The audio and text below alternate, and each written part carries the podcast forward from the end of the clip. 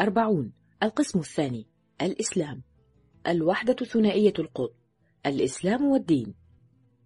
دين يتجه نحو الطبيعة. القرآن مستمر بثبات يكرر دعواه ذات الجانبين معطيا إياها صيغة جديدة.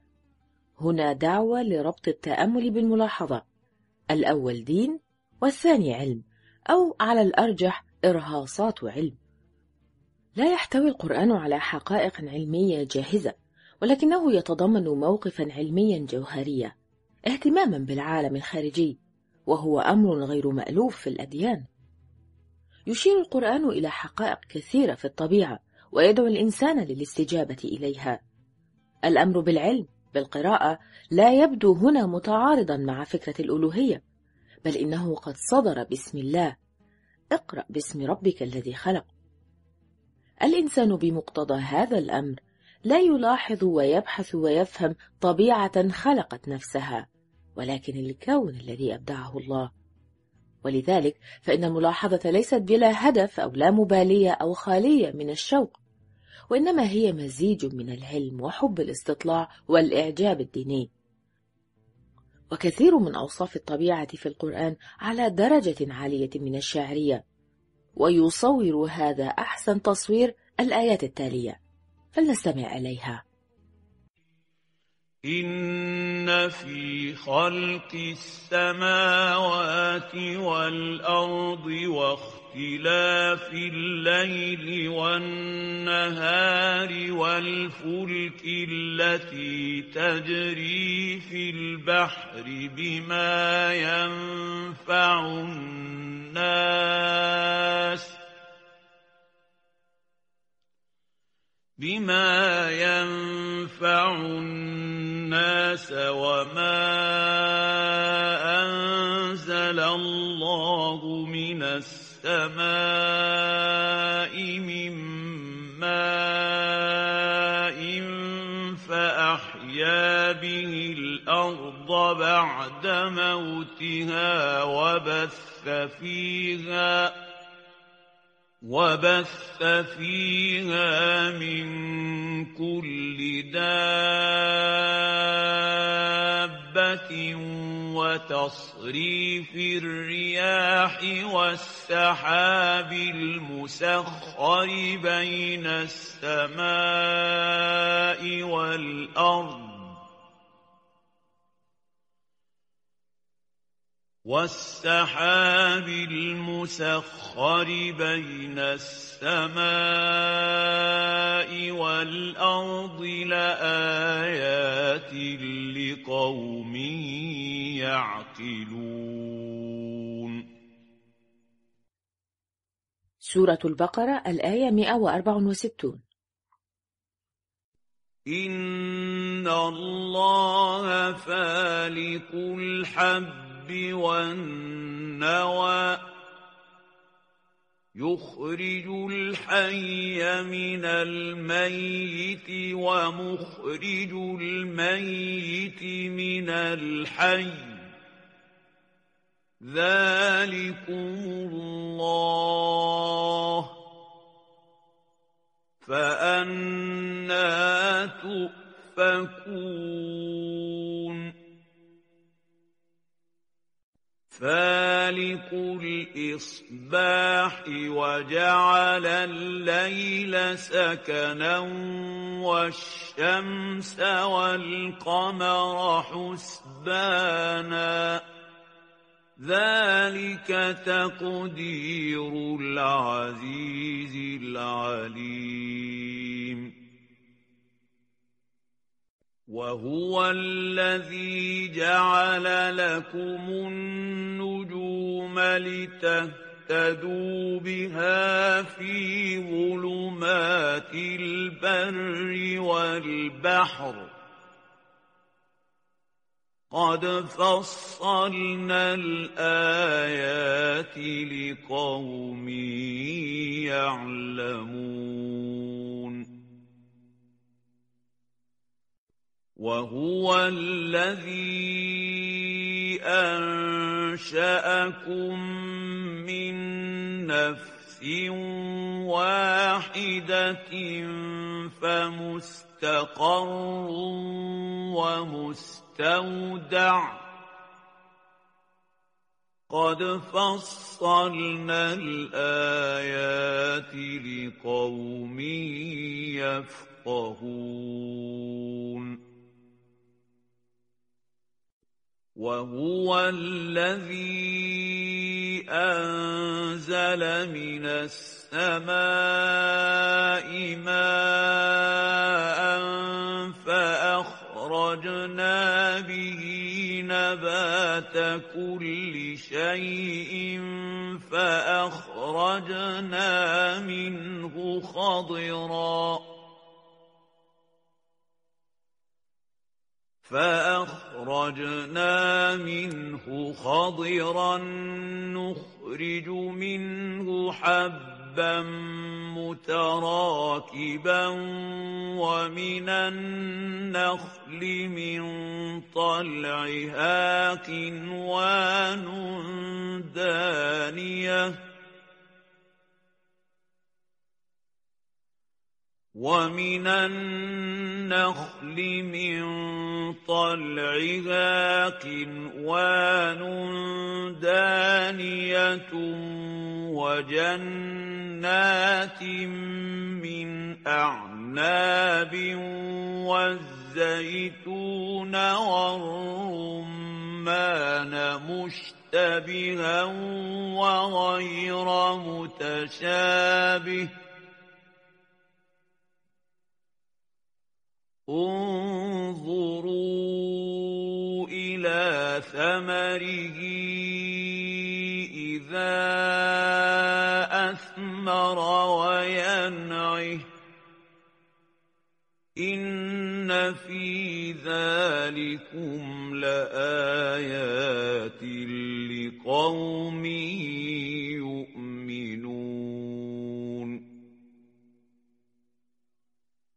سورة الأنعام الآيات من 95 إلى 99 ينبت لكم به الزرع والزيتون والنخيل والأعناب ومن كل الثمرات. إن في ذلك لآية لقوم يتفكرون وسخر لكم الليل والنهار والشمس والقمر والنجوم مسخرات بأمره. إن في ذلك لآيات لقوم يعقلون. وما ذرا لكم في الأرض مختلفا الوانه ان في ذلك لايه لقوم يذكرون وهو الذي سخر البحر لتأ كُلُوا مِنْهُ لَحْمًا طَرِيًّا وَتَسْتَخْرِجُوا مِنْهُ حِلْيَةً تَلْبَسُونَهَا وَتَرَى الْفُلْكَ مَوَاخِرَ فِيهِ وترى الفلك مواخر فيه ولتبتغوا من فضله ولعلكم تشكرون. سورة النحل الآيات من عشر إلى أربع عشرة والله أنزل من السماء ماء فأحيا به الأرض بعد موتها. إن في ذلك لآية لقوم يسمعون. وَإِنَّ لَكُمْ فِي الْأَنْعَامِ لَعِبْرَةً ۖ نُّسْقِيكُم مِّمَّا فِي بُطُونِهِ مِن بَيْنِ فَرْثٍ وَدَمٍ لَّبَنًا خَالِصًا سَائِغًا لِّلشَّارِبِينَ وَمِن ثَمَرَاتِ النَّخِيلِ وَالْأَعْنَابِ تَتَّخِذُونَ مِنْهُ سَكَرًا وَرِزْقًا حَسَنًا ۗ. إِنَّ فِي ذَٰلِكَ لَآيَةً لِّقَوْمٍ يَعْقِلُونَ. وَأَوْحَىٰ رَبُّكَ إِلَى النَّحْلِ أَنِ اتَّخِذِي مِنَ الْجِبَالِ بُيُوتًا وَمِنَ الشَّجَرِ وَمِمَّا يَعْرِشُونَ ثُمَّ كُلِي مِن كُلِّ الثَّمَرَاتِ فَاسْلُكِي سُبُلَ رَبِّكِ ذُلُلًا يَخْرُجُ مِن بُطُونِهَا شَرَابٌ مُّخْتَلِفٌ أَلْوَانُهُ فِيهِ شِفَاءٌ لِّلنَّاسِ ۗ إِنَّ فِي ذَٰلِكَ لَآيَةً لِّقَوْمٍ يَتَفَكَّرُونَ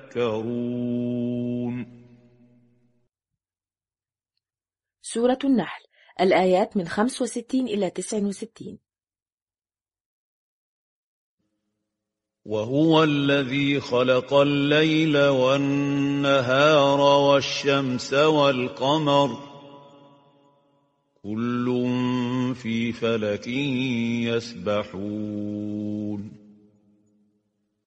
سورة الأنبياء الآية 33 فَكَأَيِّن مِّن قَرْيَةٍ أَهْلَكْنَاهَا وَهِيَ ظَالِمَةٌ فَهِيَ خَاوِيَةٌ عَلَىٰ عُرُوشِهَا وَبِئْرٍ مُّعَطَّلَةٍ وَقَصْرٍ مَّشِيدٍ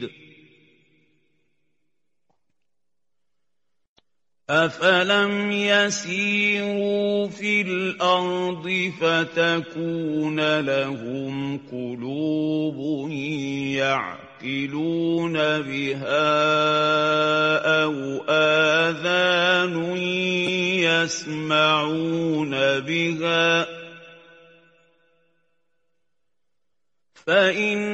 فَإِنَّهَا لَا تَعْمَى الْأَبْصَارُ وَلَٰكِن تَعْمَى الْقُلُوبُ الَّتِي فِي الصُّدُورِ. سورة الحج الآيتان 45 و 46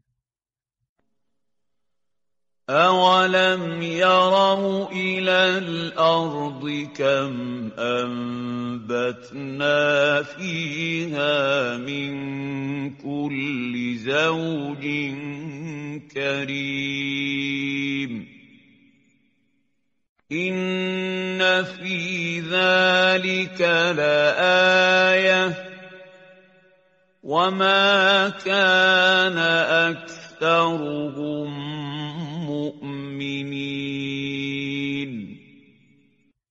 سورة الشعراء الآيتان سبع وثمان أَوَلَمْ يَسِيرُوا فِي الْأَرْضِ فَيَنظُرُوا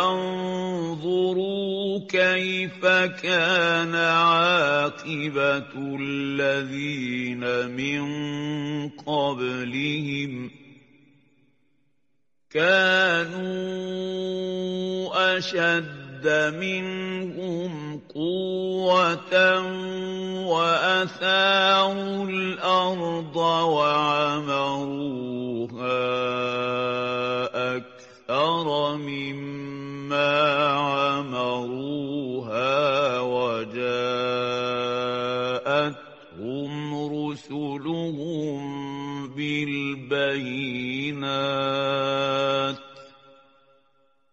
فَمَا كَانَ اللَّهُ لِيَظْلِمَهُمْ وَلَٰكِن كَانُوا أَنفُسَهُمْ يَظْلِمُونَ سورة الروم الآية 9 أَفَلَمْ يَنظُرُوا إِلَى السَّمَاءِ فَوْقَهُمْ كَيْفَ بَنَيْنَاهَا وَزَيَّنَّاهَا وَمَا لَهَا مِن فُرُوجٍ وَالْأَرْضَ مَدَدْنَاهَا وَأَلْقَيْنَا فِيهَا رَوَاسِيَ وَأَنبَتْنَا فِيهَا مِن كُلِّ زَوْجٍ بَهِيجٍ تَبْصِرَةً وَذِكْرَىٰ لِكُلِّ عَبْدٍ مُّنِيبٍ.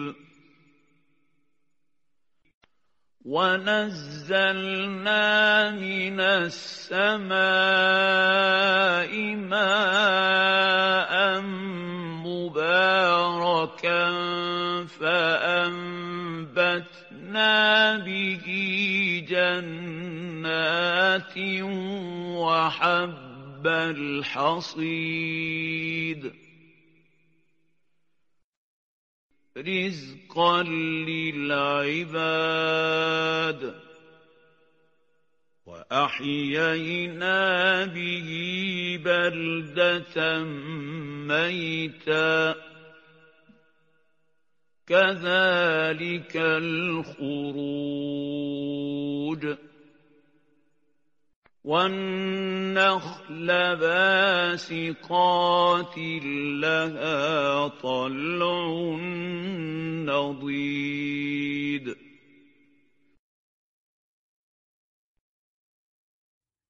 سورة قاف الآيات من 6 إلى 11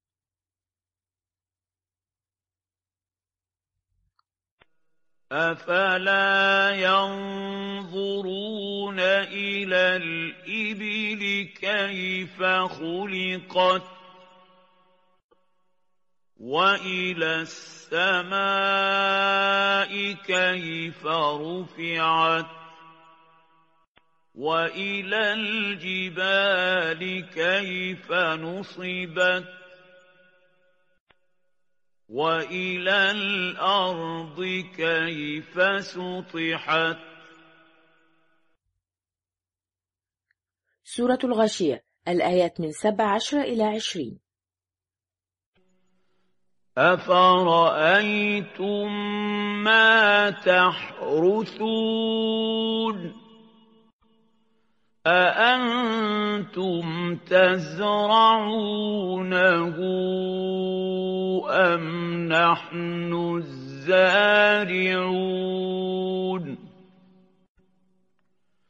لَوْ نَشَاءُ لَجَعَلْنَاهُ حُطَامًا فَظَلْتُمْ تَفَكَّهُونَ إِنَّا لَمُغْرَمُونَ بَلْ نَحْنُ مَحْرُومُونَ أَفَرَأَيْتُمُ الْمَاءَ الَّذِي تَشْرَبُونَ أَأَنتُمْ أَنزَلْتُمُوهُ مِنَ الْمُزْنِ أَمْ نَحْنُ الْمُنزِلُونَ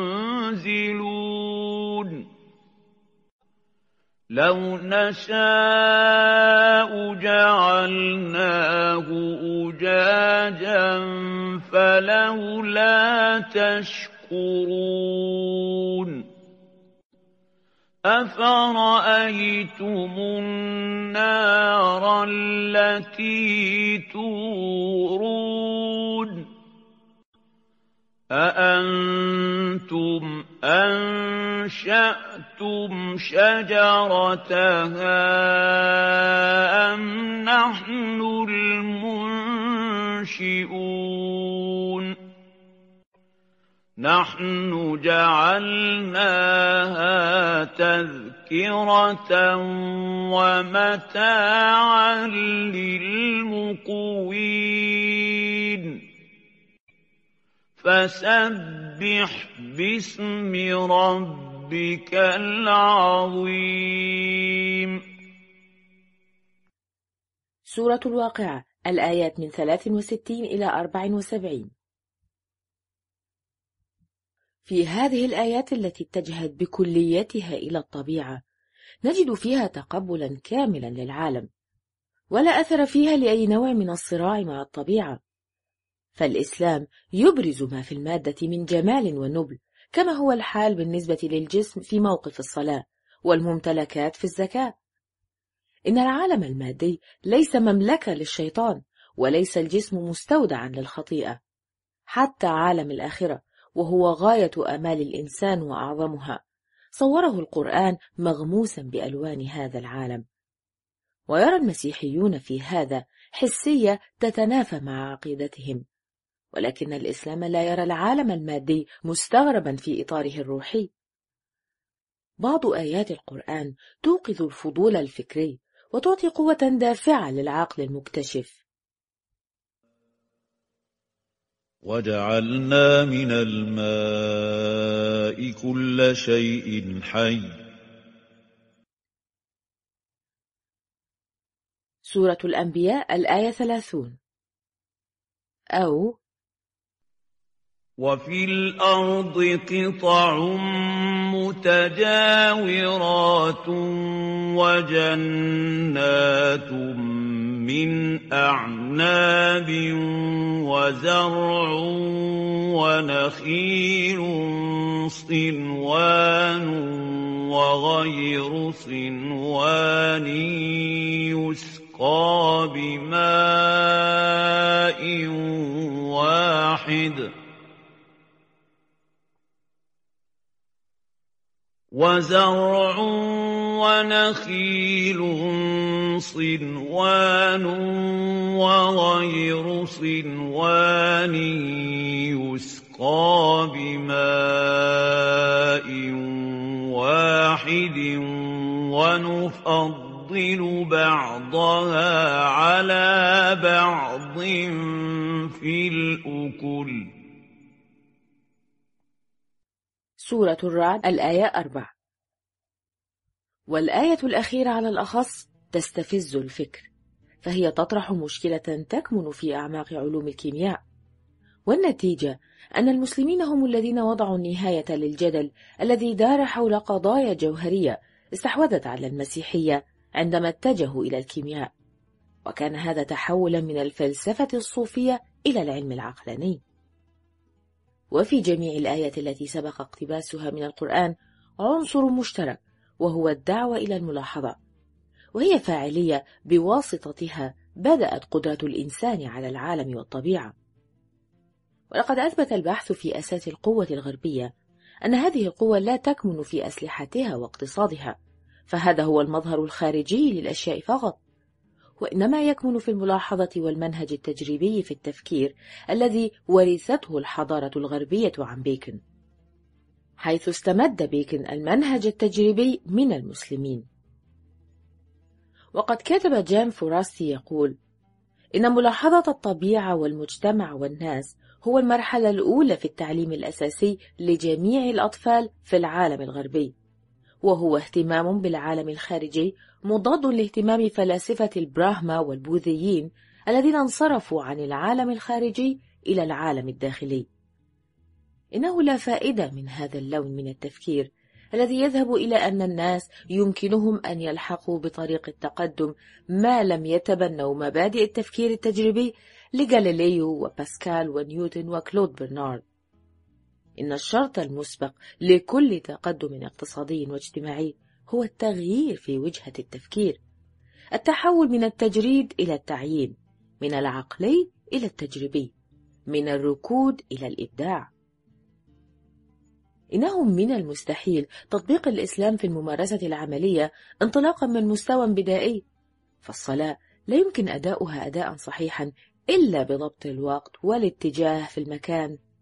فالمسلمون مع انتشارهم على سطح الكرة الأرضية عليهم أن يتوجهوا جميعا في الصلاة نحو الكعبة مكيفين أوضاعهم في المكان على اختلاف مواقعهم.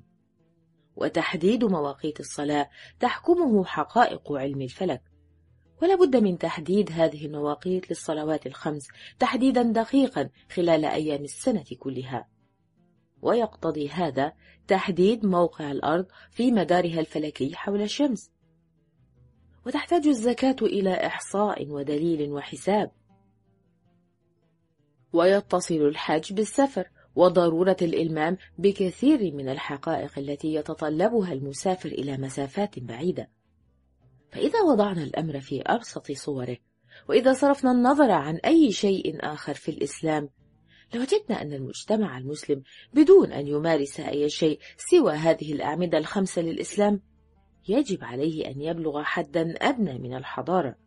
ومعنى هذا أن الإنسان لا يستطيع أن يكون مسلما ويبقى متخلفا. كان هذا الاتجاه مقصودا ولا شك. وتأتي الحجة على ذلك من تاريخ العلوم الإسلامية نفسها. فهي تبين لنا كيف أن تطور جميع الميادين العلمية في القرن الأول الإسلامي قد بدأت بمحاولات تحقيق الفرائض الإسلامية بأكبر دقة ممكنة. لقد كان هذا أكثر وضوحا فيما يتعلق بتطوير علم الفلك. نجد في كتاب جنسر تاريخ العلوم الطبيعية حقائق تؤكد فاعلية العالم الإسلامية وإنجازاته في مجال هذا العلم. وجد المسلمون في وادي نهر الفرات علم التنجيم مزدهرا، وقد جمع معرفة هامة عن الظواهر الفلكية عبر ثلاثة آلاف سنة. ولكن لأن الاعتقاد بارتباط مصير الإنسان بالنجوم وهو ميدان اهتمام علم التنجيم كان غريبا عن الإسلام فإن التوحيد الإسلامي والعقلانية الإسلامية استطاعت أن تحول علم التنجيم إلى علم الفلك وقد أنشئت لهذا الغرض مدرسة بغداد لعلوم الفلك وسميت باسم مرصدها الشهير. ويتحدث السدرة عن ذلك فيقول كان من أخص خصائص مدرسة بغداد لعلم الفلك منذ نشأتها روحها العلمية أن تنتقل من المعلوم إلى المجهول وألا تقبل شيئا كأمر ثابت ما لم يتم التحقق منه عن طريق الملاحظة. وقد اقترب تقويم الخيام من الدقة التي يتميز بها التقويم الغريغوري الذي تستخدمه أوروبا حتى اليوم. أما قوائم توليدو التي تنسب إلى مؤلفها إبراهيم الزركلي وتختص بدراسة حركة الكواكب فقد ظلت لفترة طويلة من الزمن أساس علم الفلك في أوروبا. وأعلن البايروني أن الأرض تدور حول محورها أمام الشمس وليست الشمس هي التي تدور حول الأرض كما كان شائعا قبله. وذهب ابن باجة إلى أن مدارات الكواكب بيضوية وليست دائرية. هذا الاهتمام الفذ بعلم الفلك وبالعلوم الطبيعية خلال القرون الأولى للإسلام كان نتيجة مباشرة لتأثير القرآن. لقد تحول الدين نحو الطبيعة فبدأت مرحلة عظيمة في تطور العلوم وكان هذا من أعظم الإنجازات التي تحققت في التاريخ. إن احتضان الدين للعلم اتجاه إسلامي يمكن أن يرى في أحسن صوره في التحام المسجد بالمدرسة ويرجع أول قرار لبناء المدارس قرب المساجد إلى الخليفة الثاني عمر بن الخطاب رضي الله عنه. وقد تكرر الأمر بذلك في عهد الخليفة هارون الرشيد.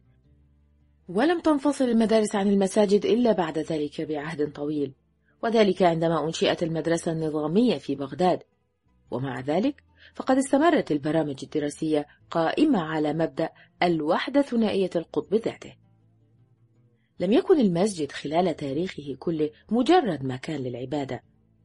يقول راسلر مؤكدا هذه الحقيقة في القرون الأولى للإسلام كان أي مكان يتجمع فيه أناس مخلصون سواء كان مدرسة أو ناديا أو سوقا يعتبر مسجدا.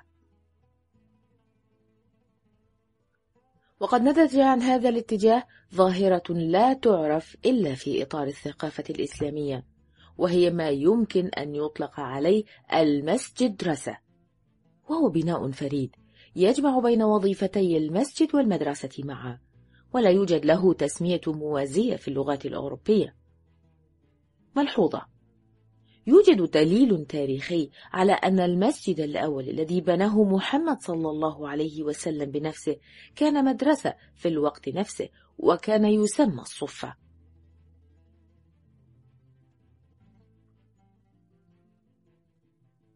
هذا البناء المتميز هو المعادل المادي أو التقني لتلك المسلمة الإسلامية لوحدة الدين والعلم التي بدأ بها نزول القرآن نفسه. اقرأ باسم ربك الذي خلق. وقد انعكس المفهوم نفسه في جميع البرامج التي قدمتها هذه المدارس.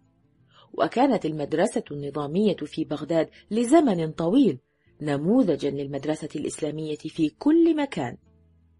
وقد رأى الأوروبيون أن هذه المدرسة تعتبر مدرسة دينية عليا. والحقيقة أن برامج هذه المدرسة إلى جانب اشتمالها على علوم الدين من تفسير وحديث وأخلاق وعقائد كانت تعنى على المستوى ذاته بالقانون الفقه والفلسفة والأداب والرياضيات والفلك والحقائق الأساسية لعلم الطب كجزء لا يتجزأ من برامجها. وقد كانت النظامية نموذجا يحتذى لكثير من المدارس المماثلة وأصبحت أكثر الأنماط شيوعا في جميع المدن الإسلامية الكبرى. ولذلك لا يمكن تصنيف المدارس في العالم الإسلامي وفقا للمعايير الأوروبية التي تقسم المدارس إلى مدنية ودينية. فهذا النوع من المدارس اعتبرها المسلمون جميعا أمرا طبيعيا لأنها انبثقت مباشرة من الروح الإسلامية. وقد ظل الموقف سائدا إلى الوقت الحاضر وحيثما وجد اختلاف فمرجعه إلى التأثير الأجنبي. الوضع الأصلي للمدرسة يتوازى مع المفهوم الإسلامي الأساسي الذي يوحد بين الدين والعلم.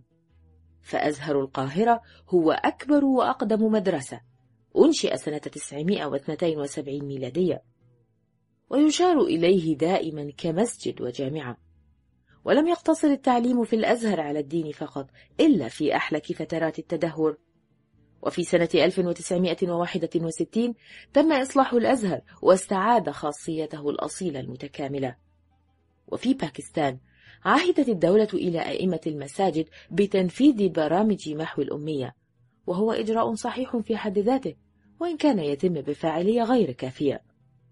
ويوجد نموذج مماثل في إيران حيث يقوم الجنود المتعلمون الذين يؤدون الخدمة العسكرية من خلال تعليم الأميين القراءة والكتابة وحيث تستخدم المساجد كمباني مدرسية. إن المسجد رسى أحد الرموز الإسلامية المعبرة التي لا تقبل الزيادة أو النقص. إن توجه الإسلام نحو العالم الخارجي يمنحه واقعية خاصة في فهمه للإنسان. فتقبل الطبيعة بصفة عامة يتضمن أيضا تقبل الطبيعة الإنسانية. لقد رفضت جميع الأديان الأخرى هذا العالم بما في ذلك جسم الإنسان. والإسلام هو تحقيق الهدف المستحيل في نظر المسيحية. ألا وهو الاعتراف بواقعية العالم. وتبدو بعض الآيات القرآنية غريبة في نظر الدين المجرد. على سبيل المثال تلك الآيات المتعلقة بتقبل المتعة البدنية والحب الجنسي والكدح والصحة. وهكذا تبلورت أكبر حقيقة حاسمة في تاريخ الأديان وفي تاريخ العقل الإنساني بصفة عامة تميزت بظهور دين العالمين أو ظهور النظام الذي يحتضن الحياة الإنسانية بكل جوانبها. وتحقق الإنسان أنه ليس في حاجة إلى أن يرفض الدين من أجل العلم أو يتخلى عن الكدح في سبيل حياة أفضل من أجل الدين. إن الأهمية البالغة للإسلام تكمن في حقيقة أنه لم يغفل وجود المعاناة وضرورة النضال ضد المعاناة وهذا هو المحك الحاسم في التاريخ الإنساني.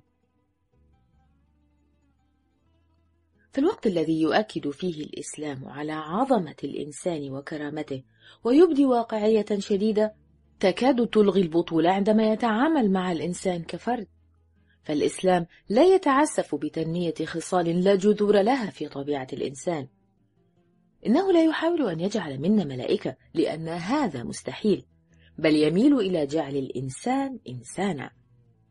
في الإسلام قدر من الزهد ولكنه لم يحاول به أن يدمر الحياة أو الصحة أو الفكر أو حب الاجتماع بالآخرين أو الرغبة في السعادة والمتعة. هذا القدر من الزهد. أريد به توازنا في غرائزنا أو توفير نوع من التوازن بين الجسم والروح بين الدوافع الحيوانية والدوافع الأخلاقية.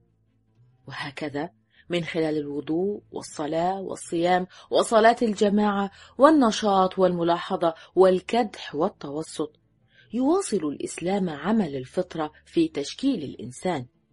لا مكان هنا لمقاومة الطبيعة والاستمرارية قائمة حتى عندما لا تتطابق الغايات. إن هذا الموقف الإسلامي بالذات هو الذي سبب سوء فهم العقل الغربي لهذا الدين وهو سوء فهم لا يزال مستمرا إلى اليوم. لقد هاجم بعض النقاد الإسلام لحسيته المزعومة معززين دعواهم بمقتبسات من آيات القرآن وأمثلة من سيرة حياة محمد صلى الله عليه وسلم. ونحن نقول بصراحة وبدون مواربة نعم إن الإسلام يدافع عن الحياة الطبيعية ولا يكرس الزهد. وأنه يدافع عن الثراء ضد الفقر وعن قدرة الإنسان على الطبيعة. ليس فقط على هذا الكوكب ولكن على الكون ما أمكن له ذلك. ولكن لكي نفهم موقف الإسلام فهما صحيحا لابد أن ننظر إلى أفكار الطبيعة والثروة والسياسة والعلم والقوة والمعرفة والسعادة بطريقة مختلفة عما اعتاد عليه الناس في الحضارة الغربية. يتطلب الإسلام من الإنسان أن يتحمل مسؤولياته كاملة، ولا يفرض على الناس مثالية الفقر والزهد والمعاناة. ولا يحرم على الناس تذوق ملح الأرض وماء المحيط المالح. بل يفترض في الإنسان أن يحيا حياة كاملة مليئة. الحياة في الإسلام يحكمها عاملان متكاملان، أحدهما الرغبة الطبيعية في السعادة والقوة، والثاني الكمال الأخلاقي أو الخلق الدائم للذات. هذان العاملان يتعارضان، ويطرد أحدهما الآخر في إطار المنطق النظري فقط.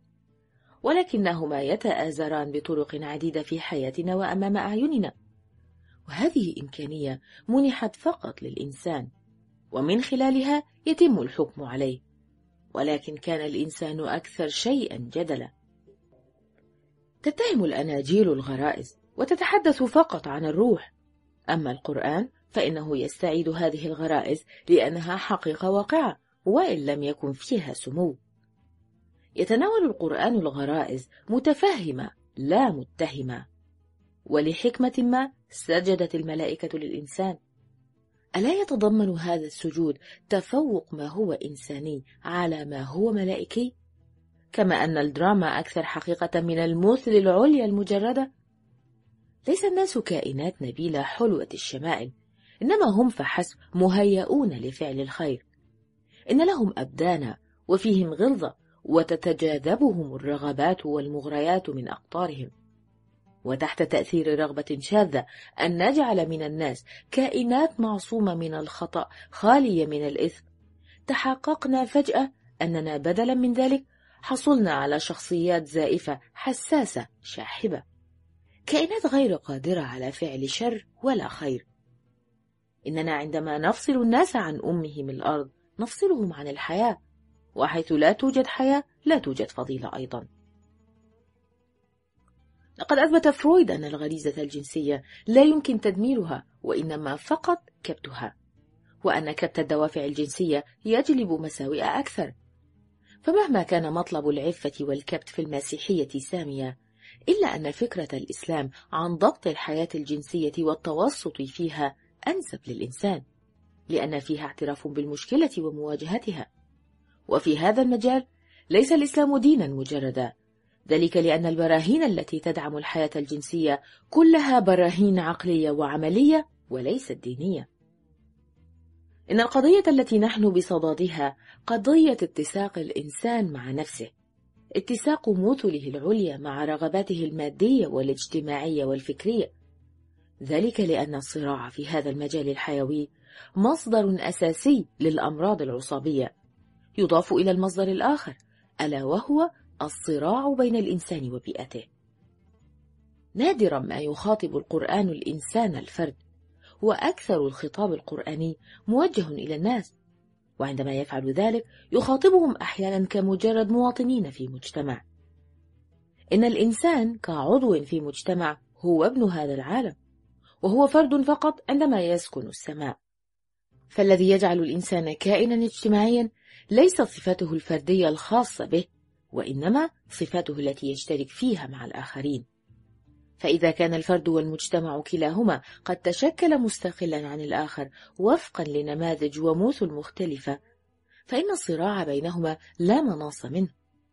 من هنا يأتي الإسلام لا ليؤكد الحب الإنجيلي وإنما ليؤكد على العدالة باعتبارها نظامه الأسماء. ومن الواضح أنه أراد بهذا أن يعلم المسلم كيف يتوحد كفرد ومواطن معه لأن العدالة فضيلة على المستوى الشخصي والمستوى الاجتماعي أو كما قال أرسطو فضيلة سياسية.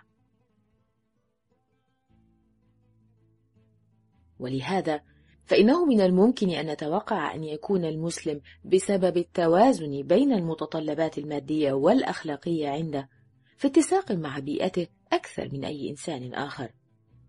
أما التعاليم المسيحية شأنها في ذلك شأن أي تعاليم مثالية أخرى تؤدي إلى الإحباط وعدم الشعور بالأمن وذلك بسبب التناقض البين بين الرغبات والواقع بين النظرية وبين الممارسة العملية.